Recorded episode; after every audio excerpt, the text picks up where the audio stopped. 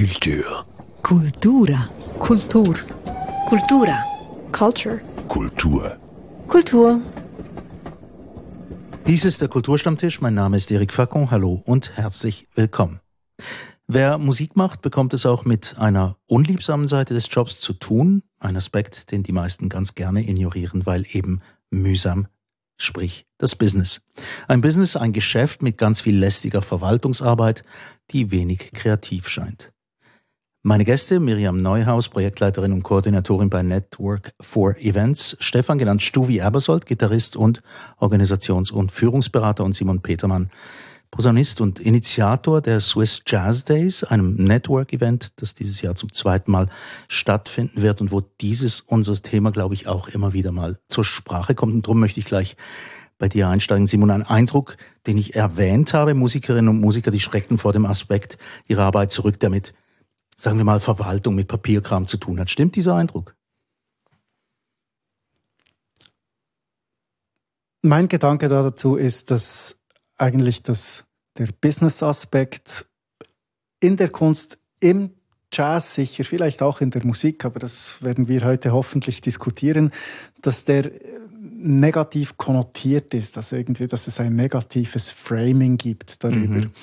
Und ich denke aber eigentlich spielt es ja keine Rolle, ob ich eine Musik, ob ich ein Album aufnehme und dann versuche das an ähm, Leute zu bringen, an den Mann, an die Frau zu bringen, oder ob ich Schreiner bin und Tische baue und mhm. dort meine Produkte dann an den Mann oder an die Frau bringen möchte. Verkaufen will man immer.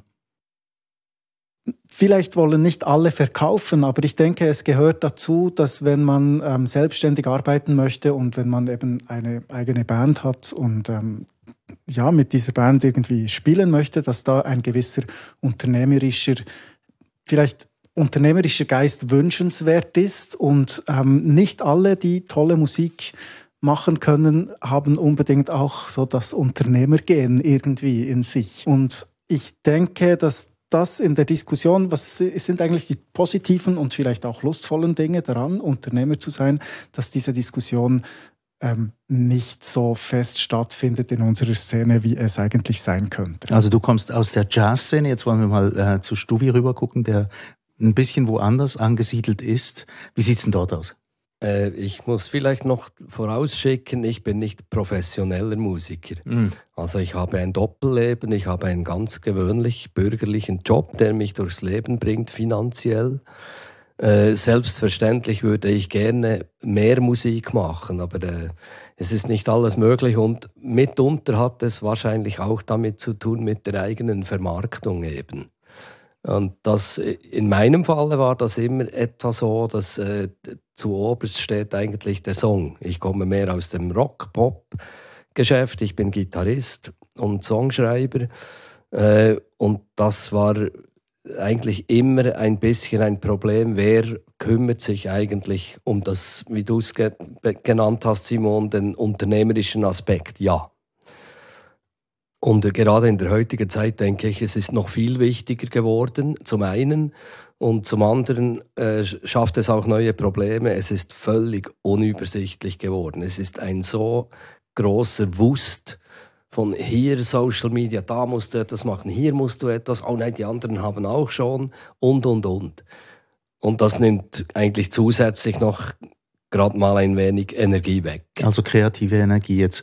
Ähm, Miriam, so mal, mal irgendwie, wenn wir mal die Musik einen kurzen Moment außer Acht lassen, merkst du sowas auch in anderen Kultursparten? Ich glaube, das ist überall so, wo es darum geht, wenn man etwas mit Überzeugung und mit Herz macht, sei das in der Kunst, sei das in der Musik. Ähm, ich muss mich vermarkten. Das lerne ich eigentlich ganz banal gesehen schon, wenn ich meinen ähm, einen Job will. Das heißt, dort heißt es Ich-Marketing. Und ich muss mich ja dort auch verkaufen, in Anführungszeichen. Sprich, ähm, wenn man gesehen werden will, muss man auf sich aufmerksam machen. Und ich glaube, das ist für jeden so. Jetzt habe ich das Gefühl, wenn ich mit Kunstschaffenden zusammen bin, ich komme nicht, ich bin nicht selber Künstlerin, ich bin aber sehr gerne kreativ und mit kreativen Menschen umgeben, ähm, dann sage ich mir auch, es ist aber auch nicht jeder gemacht, so gesehen werden zu wollen. Der eine braucht es, weil er eben auch mit dem, äh, mit dem, was er kunstmäßig schafft oder äh, Musik macht oder ein, ein Bild macht, ähm, um eben zu überleben, dass er wirklich ein Business daraus macht und damit leben kann. Und andere machen das als Hobby in Anführungszeichen. Die haben zwei Jobs und müssen sich das verdienen, dass sie kreativ sind und ihre Leidenschaft leben können. Ja, bin ich absolut einverstanden, ja. Und ich, ich gehöre quasi zu den Hobbymusikern, wenn man so will.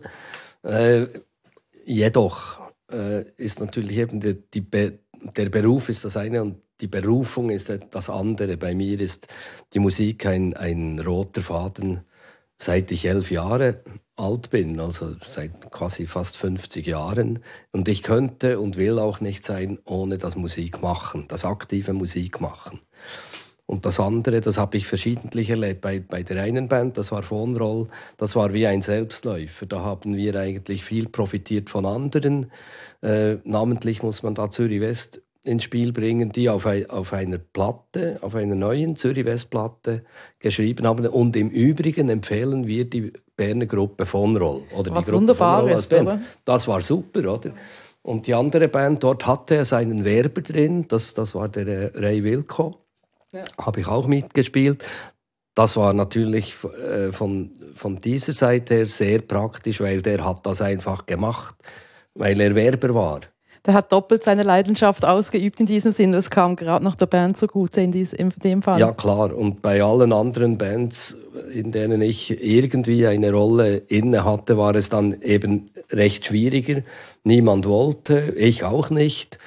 Und jetzt stehe ich selber vor dem Problem, nämlich neuerdings, ich gehe im April ins Studio mit den eigenen Songs äh, und sollte mich etwas mehr kümmern um das Marketing, um das Unternehmerische. Also ich denke, das ist, es ist immer ein Spagat, oder? Es ist auch, wenn, wenn ich sehe es jetzt natürlich aus der Sicht von Leuten, die eben Musik studiert haben und dort, ähm, ich denke, es wird einem nicht genug mit auf den Weg gegeben, wobei man auch immer äh, diskutieren muss, ist das jetzt äh, Sinn und Zweck einer Kunsthochschule, ja. dass die auch noch Marketing und so ähm, unterrichten. Ich will auch nicht zu viel äh, Ballast immer auf die Hochschulen abschieben. Also ich sehe, es gibt so diejenigen, die das machen wollen, die schaffen es dann auch. Aber wo ich denke, was ich ein Problem damit habe, ist ein bisschen diese ähm, ja, der Markt ist kaputt, man kann nicht, es geht nicht, es ist zu kompliziert, früher war alles besser.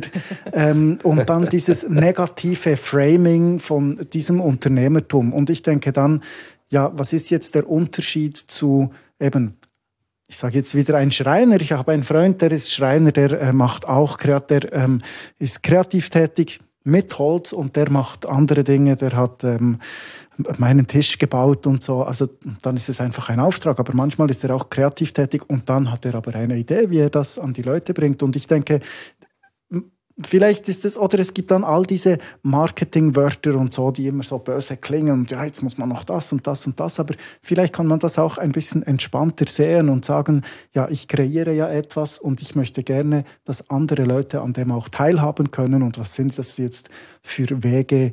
Und dann muss man vielleicht nicht auf allen Social-Media-Kanälen alles abdecken, sondern man kann sich sagen, hey, ich glaube, meine Leute erreiche ich da und ich konzentriere mich jetzt da darauf und ich versuche die Geschichte, die ich auch in der Musik von mir erzähle, auf andere Weise auch noch ich glaube, es ist vielleicht einfach, was ist dein Ziel schlussendlich auch? Also, wenn ich dich jetzt spüre, Stubi, so wenn ich das raushöre, du, du hast gesagt, du bist seit elf Jahren jung, hast du Musik gemacht aus einer Leidenschaft heraus.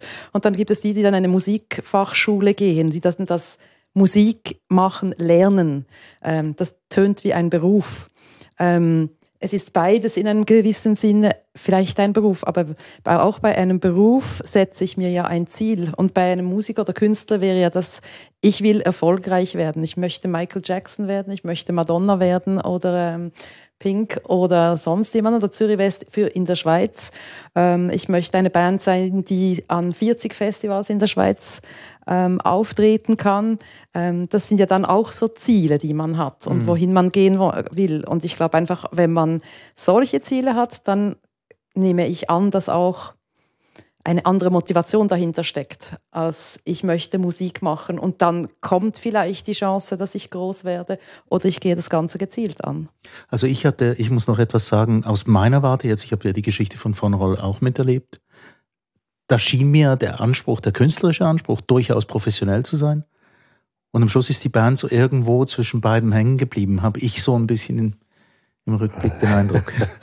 irgendwo zwischen, zwischen Hobbyband und irgendwie trotzdem Band mit, mit Hitparadenanspruch irgendwo. War ja auch so, oder? Es war so, ja. Es, äh, ich glaube, es ist daran schlussendlich gescheitert, dass ähm, die Ziele der vereinzelten Musiker waren zu verschieden. Dass, mhm. dass die einen, die wollten mehr Musik machen und das professionalisieren und die andere Hälfte lieber weniger, lieber weniger Aufwand, lieber, dass ich meinen Job noch machen kann.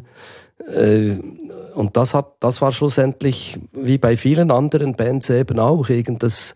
Du bist irgendwo in etwas hineingeraten, es ist zehn Jahre gut gelaufen und dann plötzlich äh, verschieben sich die Interessen, verschieben sich die Ziele und wir haben das schlichtweg äh, nicht realisiert, dass wir viel früher über das hätten sprechen sollen. Mhm. Machen das denn die Jungen heute viel schneller? Das ist das für, für mich die andere Frage. Eben, also wenn ich zurückblicke, denke ich auch, es ist vieles einfach irgendwie passiert aus meiner Außensicht her. Und heute sagt man sich, okay, ich mache Musik, ich mache YouTube, dann streame ich das mal irgendwo raus und dann hört es vielleicht irgendjemand und am Schluss habe ich vielleicht eine Plattenfirma, die anklopft. Also das ist zumindest meine Wahrnehmung, ist, dass die Jungen, die machen das heute viel professioneller. Die, ich denke, die, das ist der große Unterschied zu, zu früher, wo, wo nicht alles besser war, sondern es war einfach anders. Man kann das wertfrei anschauen. Aber die machen das in meiner Wahrnehmung viel professioneller und, und auch viel, äh, ähm, die haben weniger Berührungsängste, denke ich, so wie ich es erlebt habe. Aber dann wenn du sagst professioneller im, in, im Sinne vom Marketing her, wie sie sich vermarkten, oder ist dann die Musik auch noch professionell? Das auch. Okay. Die, die, ich denke, die, das Handwerk der Musik ist, egal ob Jazz, Rock, Pop, e, egal was, ist viel besser geworden. Also ich staune zeitweise, was da für, für Leute am Werk sind. Und ich denke, leck, wo, wo, wo hat der das gelernt oder die? Ähm, und das andere ist, dass das, wie gesagt, in meiner Wahrnehmung, dass die Leute die Musik machen oder Kunst machen überhaupt, dass sie auf der einen Seite ist die Vision und das Produkt, der Anspruch an Qualität, an Handwerk und das andere ist dann die, die quasi die Organisation des ganzen Betriebes, der Vermarktung, des Wie machen wir es, des Networking, das ist viel professioneller geworden, denke ich. Es gibt diese berühmte Anekdote zu, äh, zu Rumpelstilz zum Polohofer, die muss man jetzt auch ins Spiel bringen. Und zwar ähm, ging es um die kompositorischen Rechte an ihrem größten Hit am, am Kiosk und offenbar ist dann der Polohofer ähm, hat sich dann eintragen lassen als einziger Komponist, aber nicht nur, also so wird die Geschichte wenigstens erzählt, korrigiere mich, wenn sie nicht mhm. stimmt, Stuvi, äh, dass, dass er mit, mit den Zetteln der Suiza vorbeigekommen ist und gesagt hat, hier müsst ihr unterschreiben, da ist Komponist und Texter, Texter mache ich.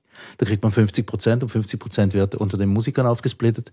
Die anderen fanden, nee, das ist uns zu viel Aufwand und haben nicht unterschrieben und Polo hat dann einfach für beides unterschrieben und hat dann das Geld kassiert. Also so in ungefähr äh, scheint das abgelaufen zu sein. So ist es überliefert, so habe ich es auch gehört. Äh, genau. Ja. Und jetzt, jetzt, aber das führt uns doch zu, zu, zu, zu dieser Aufstellung, dass der Polo immer auch ein guter Vermarkter war.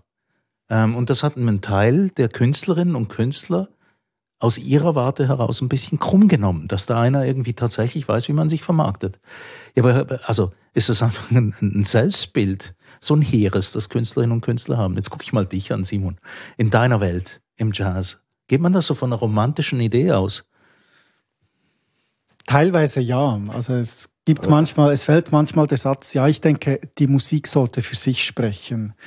Und da sehe ich genau das dahinter, oder? Dass man eben denkt, ja, wenn ich gute Musik mache, dann werde ich, werde ich mein Publikum schon finden. Mhm. Aber man kann auch gute Musik machen und es hören einem außer die Nachbarn nie jemanden, oder? Je nachdem. Also irgendwann muss man es ja nach außen tragen. Und ja, für mich war, ich, ich kann, mich, ich kann mich an diesen Moment erinnern nach dem Studium, wo ich mich überlegt habe, ja, wie geht das jetzt? Jetzt habe ich da eigene Bands, wie soll ich da das jetzt entwickeln? Und ich habe mir dann überlegt, dass eigentlich mein Vater und meine beiden Großväter, die waren beide selbstständig mhm. ähm, in ganz verschiedenen Bereichen. Aber dann habe ich gedacht, ja gut, aber dann kann ich das auch. Eigentlich, wenn die Unternehmer sein konnten, dann kann ich das auch. Wobei es auch bei meinem Vater so war, dass der Geschäftspartner dann mehr Aufträge ähm, akquiriert hat als er. Also dann ist das ist auch in der Geschäftswelt ist das ja wieder unterschiedlich.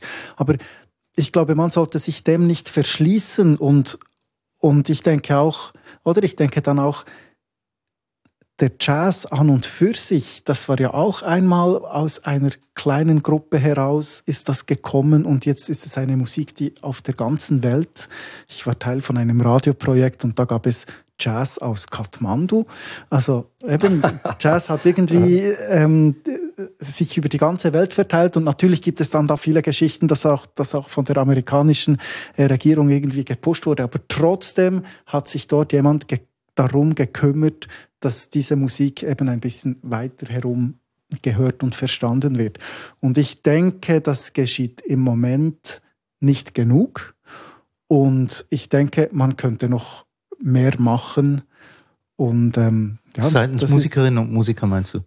Also ja, von der ganzen, ich spreche jetzt von der Jazzszene, von der ganzen Jazzszene könnte man sich da noch mehr überlegen. Zum Beispiel auch, ähm, wie sollte die, also es, es, es kann ganz grundlegend sein, wie, wie sollte die Aufteilung in der Ankündigung von einem Konzert sein zwischen der Band und dem Veranstalter. Aber es ist überall ein bisschen anders und am Schluss macht es, weiß niemand, wer jetzt ein Facebook-Event macht oder alle machen einen und dann hat man am Schluss drei und so.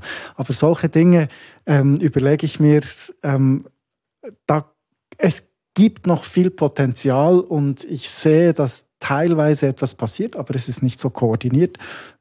Ja, das aber, aber das Selbstbild, dieses, dieses Selbstbild, ich mache jetzt einfach meine Musik und die muss für sich sprechen und die Leute sollen dann gefälligst hinterher hüpfen und es kaufen.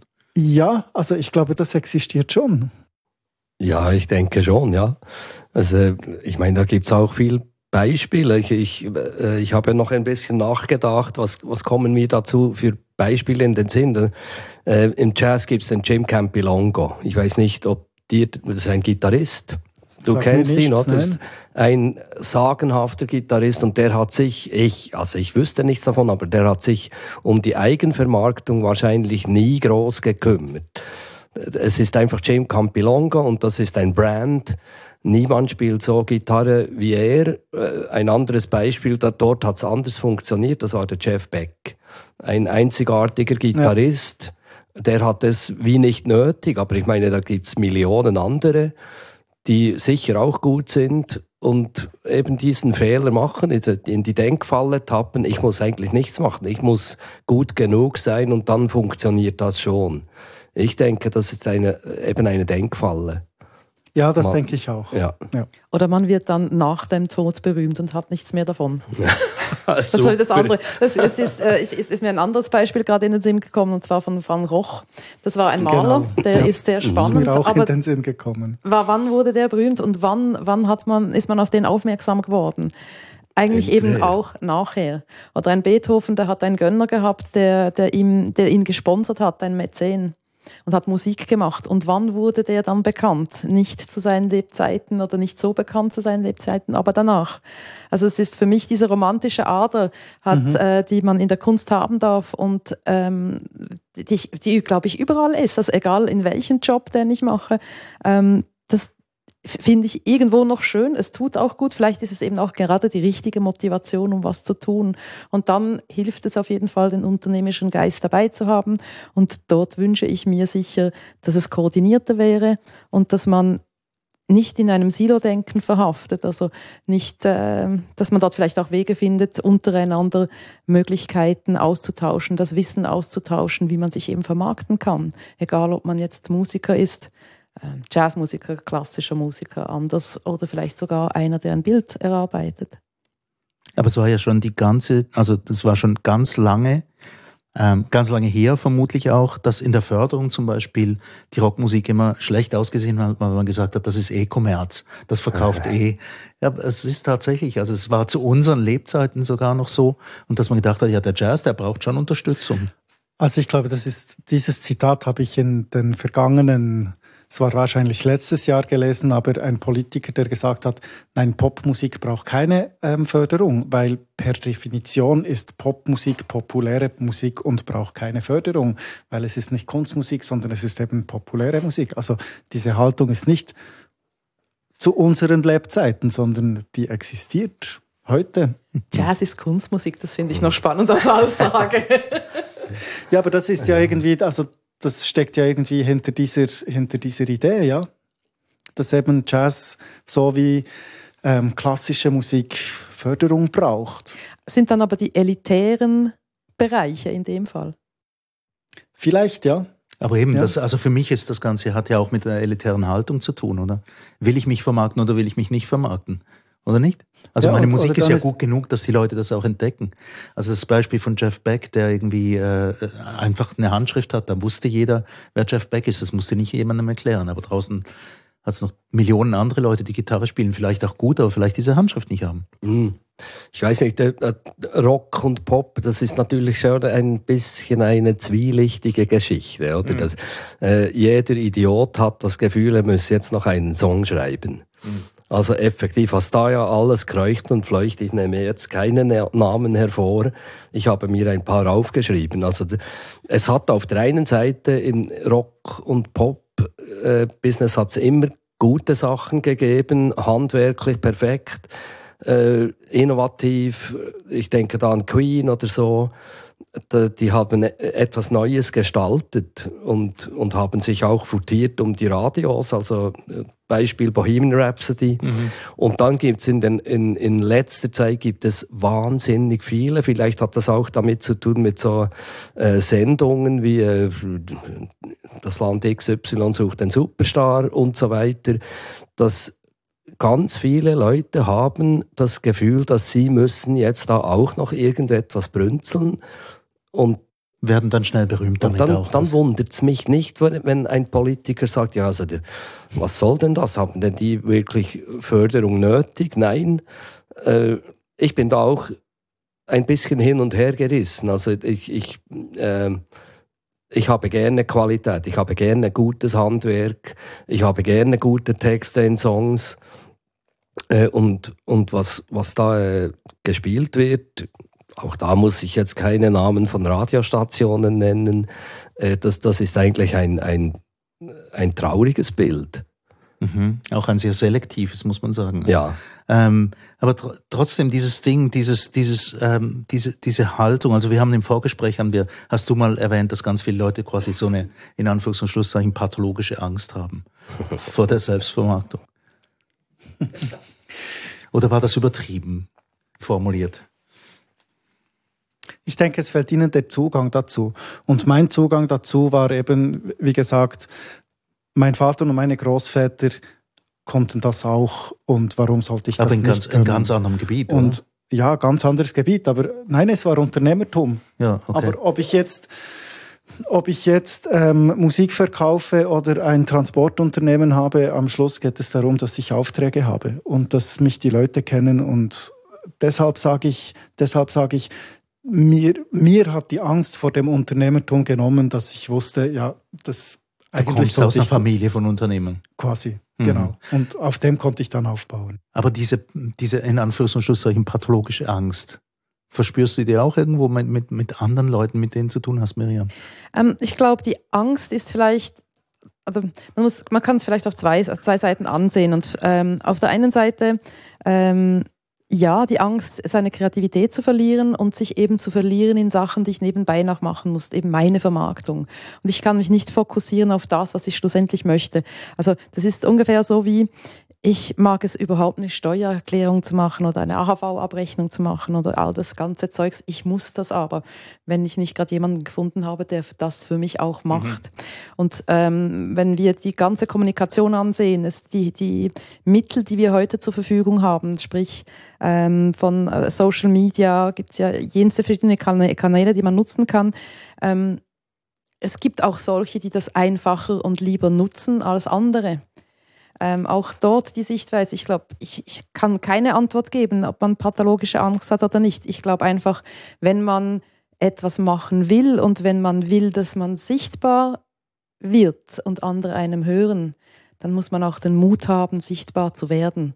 Und entweder holt man sich Hilfe oder man macht es selber.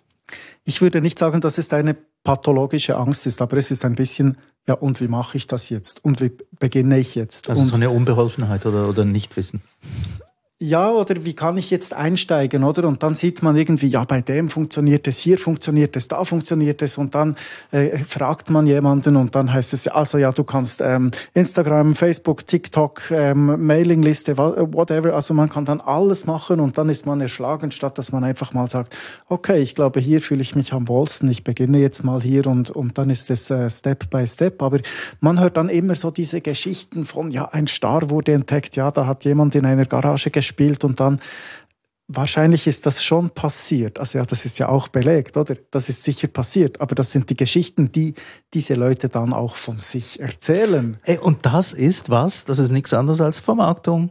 Genau. Ja, Storytelling at its best, natürlich. oder? Das sind die schönen Sachen.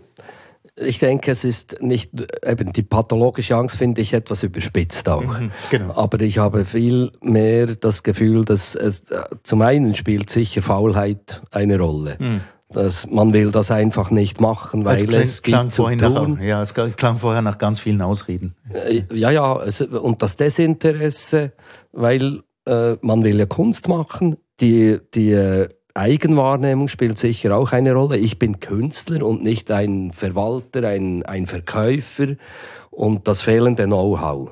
Das spielt vermutlich auch noch irgendwo eine Rolle. Das kann ich doch nicht und, und es, es gehört sich auch nicht, wenn ich Künstler bin, oder? Und dann soll ich das noch an den Mann, an die Frau bringen. Das ist doch unanständig. Und ich denke, so viel soll eigentlich irrationale Überlegungen spielen eine wichtige Rolle dort drin. Leider. Aber jetzt ist doch so, dass Musikerinnen und Musiker schon längstens äh, gemerkt haben, dass sie eigentlich KMUs sind, dass sie dort multifunktional unterwegs sind. Ah, ja. ja.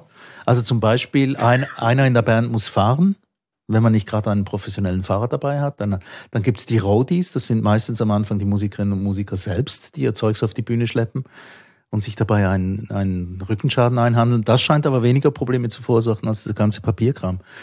Ja. Das ist das, was. Ich hatte vorhin einen lustigen Gedanken. Miriam, du hast gesagt, ja, natürlich macht es keinen Spaß, die AHV selbst abzurechnen und, oder so. Aber dann habe ich gedacht, hey, das muss man sich verdienen. Und wenn genau. man das kann, dann ist es eigentlich eine Belohnung dafür oder ein Zeichen dafür, dass man dort irgendetwas geschafft hat, dass man selbst einen Teil vom Einkommen eben selbst erwirtschaftet hat. Und dann, es macht immer noch keinen Spaß. genau, das ist so. Aber, Aber das, das, Setting, ist, das, das Mindset Bild. ist ja. ein anderes. Es ist so wie, äh, es gibt das Zitat, ja, Druck ist ein Privileg. Und so ist es auch vielleicht auch ein Privileg, die eigene Steuerabrechnung machen zu müssen. Ja, oder sich eben zu zeigen und zu sagen, hey, ähm, ich kann mit dem auch etwas üben, dass ich das vielleicht dann wieder in meine Musik einfließt und, und eine Message dazu habe. Und das kann mega spannend sein. Und ich glaube, sorry, vielleicht tönt das jetzt auch ein bisschen klischeehaft, die jüngere Generation scheint dort weniger Berührungsängste zu haben. Vielleicht gerade, weil sie auch, auch aufgewachsen sind mit diesen technischen Möglichkeiten und, und das Business in diesem Sinne eben auch anders ansehen, weil sie nicht mehr auf, als Straßenmusikant oder in einem Bandraum irgendwo anfangen müssen, sondern sie sagen sich gleich, ich nutze soziale Medien, um meine Öffentlichkeit zu erhalten. Ja, ist sicher so. Also die, die jüngeren Generationen, also Generation Z oder Generation Praktikum, was weiß ich, was da mittlerweile für Begriffe kursieren, aber die haben mehr das, das Gen des Wir machen einfach mal, also quasi agile Vorgehensweisen, wie das heute ja überall äh, propagiert wird. äh, machen wir einfach mal. Und wir, wir verbessern es kontinuierlich, also quasi das, das alte System von Japan, das, der kontinuierliche Verbesserungsprozess. Und wir, die, die Generation X oder, oder sogar Babyboomers noch, das, das, die sind viel mehr bekannt geworden durch, mit dem, das sogenannte Zweiflergehen. Also wir hatten das in von Roll extrem ausgeprägt, mhm. oder? Es war nie gut genug, oder? Ah, das kannst du doch nicht, das kannst, das will doch niemand hören, so und, und so. Und so kommst du eben dann auch nicht wirklich vom Fleck. Aber ist das typisch schweizerisch in diesem Sinne? Mhm. Also ich, ich stelle jetzt mir gerade die Rolling Stones vor. Ähm, hatten die auch solche Zweifel, wirklich gute Qualität abzugeben oder haben die nicht einfach auch ausprobiert? Äh, schlechtes Beispiel, Rolling Stones. Also die, ich meine, die sind irgend in, in eine Maschinerie hineingeraten und, und das war mehr oder weniger ein, eine Art Selbstläufer und es war eine ganz andere Zeit. Und, und, und heute, da hast du ja keine Übersicht mehr, wo tut sich eigentlich was. Du hast nicht mehr so Leuchttürme wie Beatles, Rolling Stones, Pink Floyd, Queen oder weiß der Teufel. Das gibt es ja heute praktisch nicht mehr. Und du, du musst als kleinen Unternehmen musst du dich eben heutzutage, heutzutage anders organisieren, denke ich. Und insofern mhm. hat da die, die jüngere Generationen haben meiner Meinung nach einen Vorteil. Die machen das viel besser. Also das heißt, zu der Zeit, wie es diese Leuchttürme gab, da war das ganze Plattenfirmasystem noch viel ausgeprägter. Man hatte einen Manager und der hat dann geredet mit der Plattenfirma in erster Instanz und so weiter und so fort. Also ich frage mich ja. auch, oder wenn man dann von, du hast von den Leuchttürmen gesprochen, aber also es, natürlich kennt man diese Geschichten von diesen Leuchttürmen, aber man kann ja auch nicht erwarten, dass jeder ein Maradona oder ein Pele wird, oder? Weil das ist dann so diese Liga, äh, von der wir sprechen. Aber trotzdem kann ich ja, ähm, ich weiß nicht, Super League-Fußballer sein oder so quasi diese Liga, oder? Es braucht ja ein breites Fundament und aus dem heraus gibt es dann diese Leuchttürme, die existieren. Und für mich, ich will ja natürlich würde ich das jetzt nehmen, ähm, Leuchtturm-Musiker zu sein. Wobei es gibt sicher auch ähm, anstrengende Seiten davon. Aber mein erstes Ziel ist ja überhaupt, möglichst viel Musik machen zu können. Und ein, da, damit ich mehr Zeit in die Musik investieren kann, hilft es einfach, wenn, da, wenn ich weniger Lohnarbeit machen muss, quasi. Aber es fing beim Zweifel an, diese Frage, oder? Und, und, und um das ging es bei den Rolling Stones der eine wird schon am anderen gezweifelt haben. Ich glaube, Jagger und Richards hatten diese Sorte Beziehung, wo sie einander recht häufig angezweifelt haben mit der Zeit. Ja, äh, ich weiß es nicht. Was wäre denn ein besseres Beispiel? Hast du gerade eins, Stubi, für diese Selbstzweifel? Äh, ich, euch selbst, von Roll. Ja, wir waren von Zweifel zerfressen eigentlich. Es war eine ständige Diskussion. Aber wo, ihr wusstet, ihr wusstet, also du hast vorhin gesagt, ihr habt zu spät gemerkt, wo ihr eigentlich hin wolltet mit dem Ganzen. Ja, ich denke. Das, äh, War es denn je, also wäre es denn jemals klar gewesen von den Einzelnen als Statement, wo ihr eigentlich hin wollt? Also was wolltest du denn zum Beispiel? Ja, ich hätte es gerne weiter betrieben, aber das war einfach schlichtweg nicht möglich so. Mhm. Und, und, die Band ist dann auseinandergebrochen und andere wollten eben weniger machen, lieber weniger Aufwand. Äh, ja, das gibt's halt. Mhm. Wir, wir, sind sicher nicht die einzige Band gewesen. Aber jetzt, was machen wir? Zum Schluss dieses Gesprächs ist ja die Frage, was, was, was kann man denn tun, um den Leuten diese Angst vor diesem Aspekt zu nehmen? Also mit dieser unliebsamen Verwaltungspapierkram, wirtschaftlichem Verhalten. Ähm, ja, was macht man damit? Du hast vorhin gesagt, ja, vielleicht die Hochschulen für Musik? Ja, wie gesagt, ich möchte nicht ähm, immer die Hochschulen für äh, alles verantwortlich machen. Ich auch nicht. Nur wer? Ich, ich, denke aber, ich denke aber, dass dieses, dieses Framing von Unternehmer, von Musikunternehmer, Kunstunternehmer, das hat ein sehr schwieriges Standing irgendwie. Und Liegt am Wort eigentlich unter, das, das Wort eben, weil die, die Kombination zwischen beiden, wenn ich höre ähm, Kunstunternehmer, dann denke ich auch, oh Gott, was ist jetzt das Rolf Knie oder was? Ich denke, vielleicht kann man es auch anders ansehen. Zum einen einfach den Mut haben, etwas zu tun und es auszuprobieren. Und auf der anderen Seite bin ich eine riesige Freundin des Austausches und des Dialogs. Das heißt, ich hole mir auch bei meinen Freunden ähm, das Wissen und, und, und tausche mich eben auch dazu aus. Wie machst du das? Das muss nicht nur in der Schule passieren. Ich bin keine Freundin davon, dass alles in der Schule erfolgen muss und standardisiert wird. Da geht eben auch Kreativität verloren. Und ich denke, es ist wie ein bisschen, wenn man am Abend ins Bett geht und sich ein Märchen ausdenkt und, und sich eine Geschichte ausdenkt, eine Story, die kann man auch für sich ausdenken und so möchte ich mein Leben leben und so möchte ich Musik machen. Und ähm, vielleicht ist das ein ganz einfacher Ansatz. Also was ich damit sagen will, es tut nicht weh, über sich zu erzählen. Man darf aus sich rauskommen, ohne ähm, das Kreative und das Schöne, was ich produziere, ähm, als, als ein Produkt der Masse zu verspielen oder irgendwo sowas. Ich weiß nicht, wie man den Ich denke, soll. wir haben auch noch über Storytelling gesprochen und, und für mich, also ich bin immer noch in diesem Prozess, aber irgendeinmal habe ich mich begonnen zu fragen, ja, aber warum will ich genau das machen? Was macht das mit mir? Was ist, warum ist das meine Motivation? Was bedeutet es mir, das machen zu können? Und mit diesen Fragen habe ich wie besser begonnen zu verstehen, ja, warum ich das mache und dann kann ich auch etwas darüber erzählen. Und ich denke, ähm, das ist eigentlich immer wichtig, egal was man macht, damit man, dass man es irgendwie sehr persönlich machen kann. Und wenn man, es einem gelingt, es sehr persönlich machen zu können, die Musik, dann kann ich dann auch die Geschichte darüber erzählen. Und ich denke, das wäre aber auch etwas, wo man möglichst früh damit beginnen sollte. Nicht, dass es dann heißt, ja, jetzt kannst du Posaune spielen, jetzt mach mal, ähm, sondern dass ich dann auch weiß, warum ich eigentlich gerne Posaune spiele und warum ich sage, ja, ich will möglichst das ganze Leben Posaune spielen? Ich denke, es braucht noch äh, eine gewisse Entkrampfung zum Begriff mhm. oder vom Unternehmertum oder, äh, oder Verkauf oder Marketing. Äh, und insofern sind, sind solche Dialogveranstaltungen ja ein mögliches Instrument und ein anderes Instrument, da muss ich trotzdem noch mal auf die Schulen kommen. Warum nicht äh, wie flankierende Angebote, dass man auch sagt, doch, ihr könnt hier noch Kurse besuchen, äh, die eben als Inhalt haben, wie gleise ich etwas auf, worauf muss ich achten? Und quasi das, das die Wichtigkeit des Marketings herausstreichen und, und eben die, die Begriffe entkrampfen. Ich, ich denke, es, es fängt dort an. Es ist ja nichts Böses, nichts Schlimmes. Du hast das sehr gut äh, beschrieben, Simon, mit, äh, ja, ich komme aus einer Unternehmerfamilie und das unternehmerische Denken, das ist ja nichts Schlimmes, das ist etwas, das braucht es eben, auch wenn man irgend Kunst macht und das verkaufen will und davon leben will. Also jedes Sirupmädchen oder Knabe, der hat ja das auch gemacht. Irgendwann wollte er sein Geld verdienen, das Sackgeld aufbessern und ging auf die Straße und hat für 50 Rappen Sirup verkauft.